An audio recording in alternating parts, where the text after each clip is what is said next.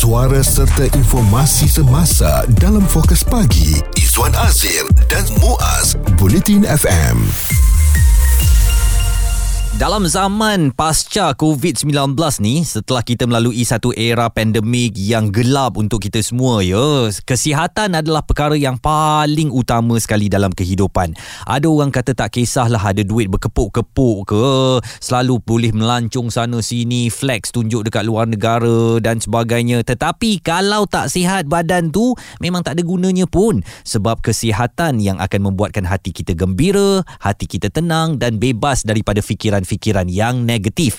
Jadi kebiasaannya kita memang sekarang akan pentingkan pengambilan ubat-ubatan apabila kita merasa badan kita kurang sihat ataupun kurang enak kan. Rasa macam eh dedah-dedah je badan. Ha, jadi kita akan makan ubat. Ataupun ramai daripada kita sekarang mula mengkaji tentang pengambilan suplemen untuk menjadi makanan tambahan supaya dapat top up balik apa-apa keperluan badan kita yang tidak didapatkan daripada pemakanan kita.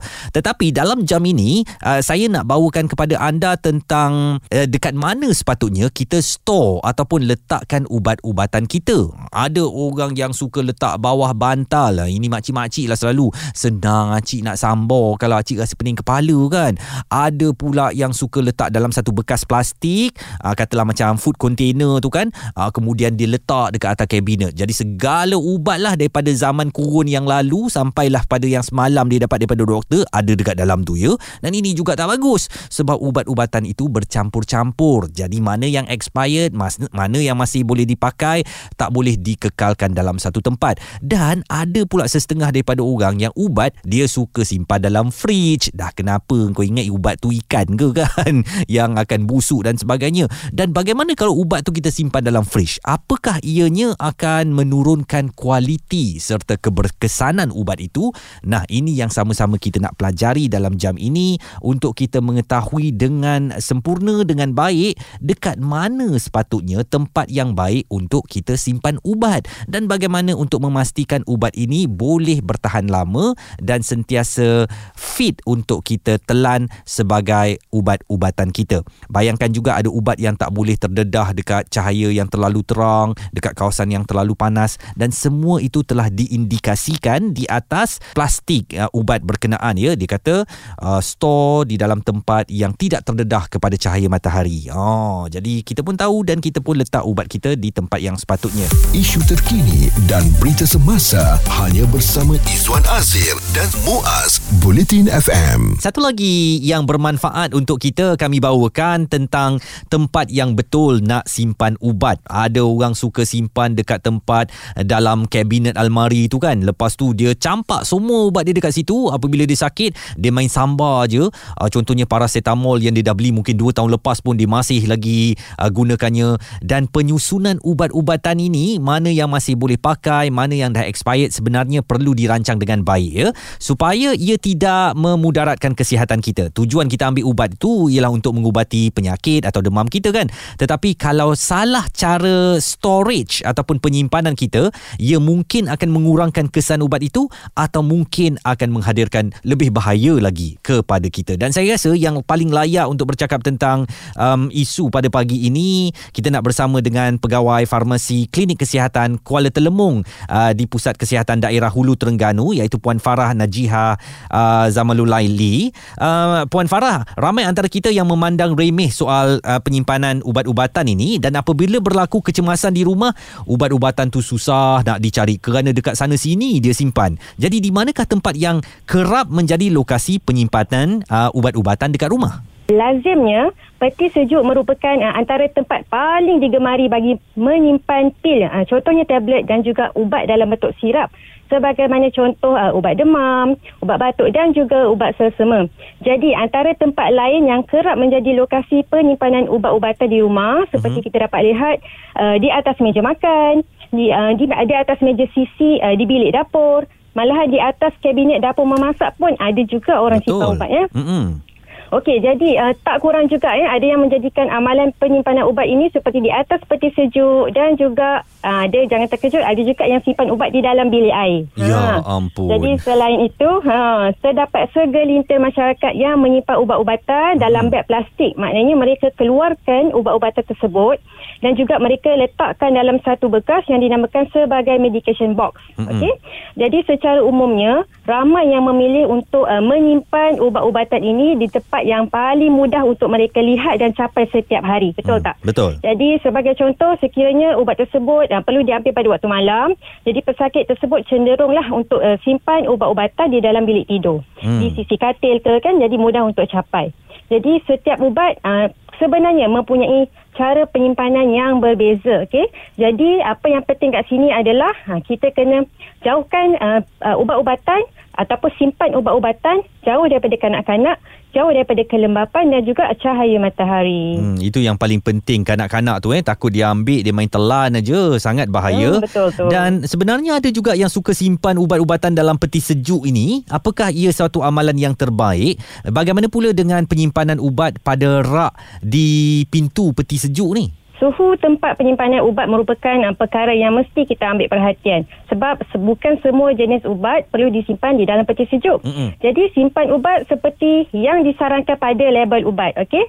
Jadi ubat-ubatan uh, secara umumnya perlu disimpan di suhu bilik sahaja. Kecuali jika dinyatakan secara spesifik lah Mhm. okey? Perlu disimpan pada suhu rendah sebagaimana contoh uh, insulin okey? Jadi kat sini ramai sebenarnya yang beranggapan bahawa dengan menyimpan ubat-ubatan di dalam peti sejuk dia boleh menambah jangka hayat ubat tersebut. Hmm. jadi betul ataupun tidak sebenarnya okey? Ha. Kebiasaannya ubat dalam bentuk cecair kita campur dah sebenarnya dengan bahan pengawet uh, seperti metaparaben Mhm. untuk mencegah uh, pembiakan bakteria di dalamnya Okey. jadi apabila ubat yang sudah dibuka disimpan di dalam peti sejuk, suhu peti sejuk tersebut akan menyebabkan uh, wap air terbentuk dalam botol ubat kita. Ah. Okey melalui proses kondensasi.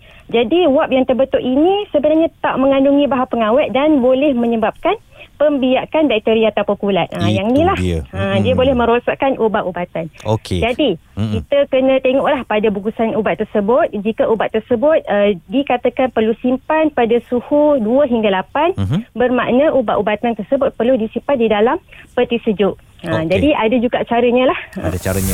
Fokus pagi Izwan Azir dan Muaz komited memberikan anda berita dan info terkini Bulletin FM.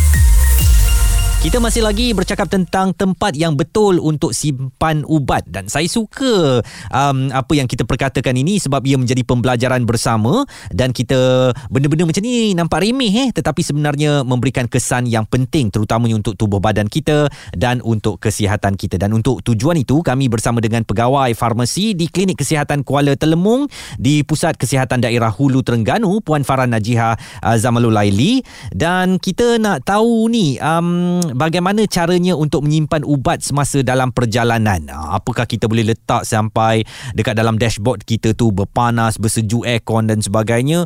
Ada kesan tak kepada keberkesanan ubat tu Puan Farah? Kat sini kita tahu eh uh, kebanyakan daripada kita memang suka travel ataupun berjalan ke mana-mana. Mm-mm. Jadi di sini kita kita uh, tekankanlah bahawa amat penting untuk pesakit bawa ubat bersama walaupun mereka uh, dalam perjalanan. Jadi yang pertama adalah ubat tidak boleh disimpan ataupun dibiarkan di dalam kereta dengan keadaan cuaca yang panas untuk jangka masa yang lama. Hmm. Sebab sumber haba panas uh, contohnya sebagaimana matahari boleh merosakkan ubat tersebut serta boleh mengurangkan keberkesanan kandungan bahan aktif dalam ubat tersebut. Hmm. Jadi yang kedua, jangan letak ubat di ruang penyimpanan di belakang kereta, iaitu boot kereta. Sekiranya kita berhenti ataupun singgah di mana-mana R&R untuk berehat ataupun makan minum, Mhm. jadi ubat-ubatan kita tersebut perlu dibawa bersama-sama. Hmm. Jangan sesekali tinggal ubat di dalam kereta kerana cuaca yang sangat panas boleh menyebabkan kerosakan ubat. Okey. Dan Mm-mm. Ah ya dan jika kita menaiki kapal terbang. Hmm, betul. Ah, jika kita menaiki kapal terbang macam mana kita nak bawa ubat? Okey baik. Bawa semua bekalan ubat-ubatan bersama-sama. Pastikan kita bawa ubat tersebut dalam bagasi tangan ataupun hand, hand luggage kita tu. Hmm. Jadi Sebab bawa bersama-sama ya. eh. Mm-mm. Ya, bawa bersama-sama sebab uh, ia akan memudahkan kita untuk mengambil ubat tepat pada tepat pada masa Mm-mm. yang ditetapkan lah. Ah. Dan uh, ubat tersebut uh, tidak sesuai ya, untuk kita letakkan di dalam uh, check-in luggage uh-huh. sebab uh, suhu lokasi bagasi biasanya Sejuk. kurang sesuai. Hmm. Ya, sangat panas ataupun sangat sejuk. Baik. Dan pastikan uh, tips uh, penting semasa perjalanan ni kita catat ya. Yang pertama, pastikan uh, kuantiti ubat adalah adalah mencukupi ya untuk uh, keperluan sepanjang perjalanan. Okey. Mhm. Yang kedua, pastikan tarikh luput uh, ubat-ubatan yang kita nak bawa tu uh, diperiksa. Mhm. Dan yang ketiga, pastikan kita bawa juga bersama-sama Okey, ubat-ubatan kita yang pertama. Yang kedua, bawa juga buku rekod rawatan kesihatan. Dan yang paling baik juga, bawa preskripsi ubat. Ha, jadi, uh, in case apa-apa berlaku, kita ada catatan rekod ubat-ubatan kita. Okey, tapi bila bercakap tentang expired ubat-ubatan ni, kebiasaannya contohnya kalau paracetamol, um, sama ada saya yang tak perasan ataupun ditulis kecil sangat ke, macam mana kita nak tahu bahawa ubat itu masih sah diperlakukan, masih boleh digunakan uh, dan bagaimana agaknya takut bahaya juga kalau ubat tu dah expired dan kita masih lagi makan, apakah ia boleh menghadirkan kesan kepada badan kita, Puan Farah? Ya, ini antara soalan yang paling banyak orang tanya. Okey, walaupun nampak mudah ya, namun sebenarnya ia memerlukan penjelasan yang terperinci ya kerana terdapat beberapa keadaan yang menyebabkan tarikh luput sesuatu ubat-ubatan tersebut uh, berubah-ubah. Hmm. Jadi secara amnya ubat-ubatan di dalam uh, bekas asal sama ada blister tablet ataupun uh, botol yang belum dibuka, dia akan berada dalam kondisi yang baik. Yang berada dalam kondisi yang baik, dia akan uh, tarikh luput adalah sehingga tarikh luput yang tercatat pada label yang uh, label ubat tersebut ya. Hmm. Okey, jadi ada sesetengah ubat yang mempunyai tarikh luput tersendiri setelah dibuka ya. Uh, maklumat ini kita boleh dapat ya melalui sisit bungkusan ubat atau pada label ubat-ubatan lah. Mhm. Sebagaimana contoh terdapat ubat yang berlabel uh, lupuskan ubat selepas 30 hari botol dibuka. Hmm. Ha, jadi bagi ubat-ubatan yang berlabel seperti ini tarikh luputnya adalah jelas lah. Okey. Jadi uh, ini ada juga tips penting yang perlu kita ambil perhatian. Yang pertama cara penyimpanan ubat mesti mematuhi peraturan ataupun mematuhi arahan penyimpanan ubat yang ditetapkan lah. Mm-mm. Okey. Jadi setengah ubat perlu disimpan di dalam peti sejuk manakala selebihnya hanya perlu disimpan pada suhu bilik sahaja. Hmm. Bagi ubat-ubat tertentu ada yang perlu disimpan di peti sejuk dan ada ju- ada pula perlu disimpan di suhu bilik sahaja. Hmm. Yang kedua kita kena pastikan uh, tulis uh, tarikh ataupun uh, tulis tarikh yang uh, ubat-ubatan tersebut lah supaya apabila kita nak dapatkan ubat-ubatan tersebut Mhm. uh, kita boleh pantau tarikh luput sama ada dah expired dah luput ataupun belum. Yang ketiga uh, semak bau, warna keadaan fizikal dan rasa ubat. Uh, sekiranya telah berubah okey warna, berbau, rapuh ataupun melekit-lekit. Uh, okey. Jadi ubat tersebut uh, janganlah diambil. Nasihat daripada Puan Farah Najihah Zamalul Laili. Beliau adalah pegawai farmasi Klinik Kesihatan Kuala Telemung di Pusat Kesihatan Daerah Hulu Terengganu. Saya menerima satu WhatsApp ni uh, daripada Sungai Buloh. Salam, saya Ahmad. Mak saya kumpul ubat dalam bekas rotan. Sebulan sekali mak saya akan audit bekas ni untuk buang yang dah lama. Biasa lebih daripada 6 bulan, mak saya akan buang. Wah, bagus betul mak awak Ahmad eh. Dan kami doakan mudah-mudahan mak Ahmad dan kita semualah akan sihat selalu, sihat sejahtera, hidup dalam uh, keberkatan dan kesihatan yang Allah berikan kepada kita. Tetapi yang penting sekali jaga ubat-ubatan anda termasuk tempat dia disimpan itu. Kalau perlu masuk peti ais, masuk peti ais. Tetapi yang lain-lain tu anda simpan di tempat yang selamat yang anak-anak kecil tak boleh capai dan sentiasa pastikan uh, tarikh luput ubat ubat berkenaan supaya kita tak tersalah menggunakannya. Pendapat, komen serta perbincangan fokus pagi Izwan Azir dan Muaz Bulletin FM.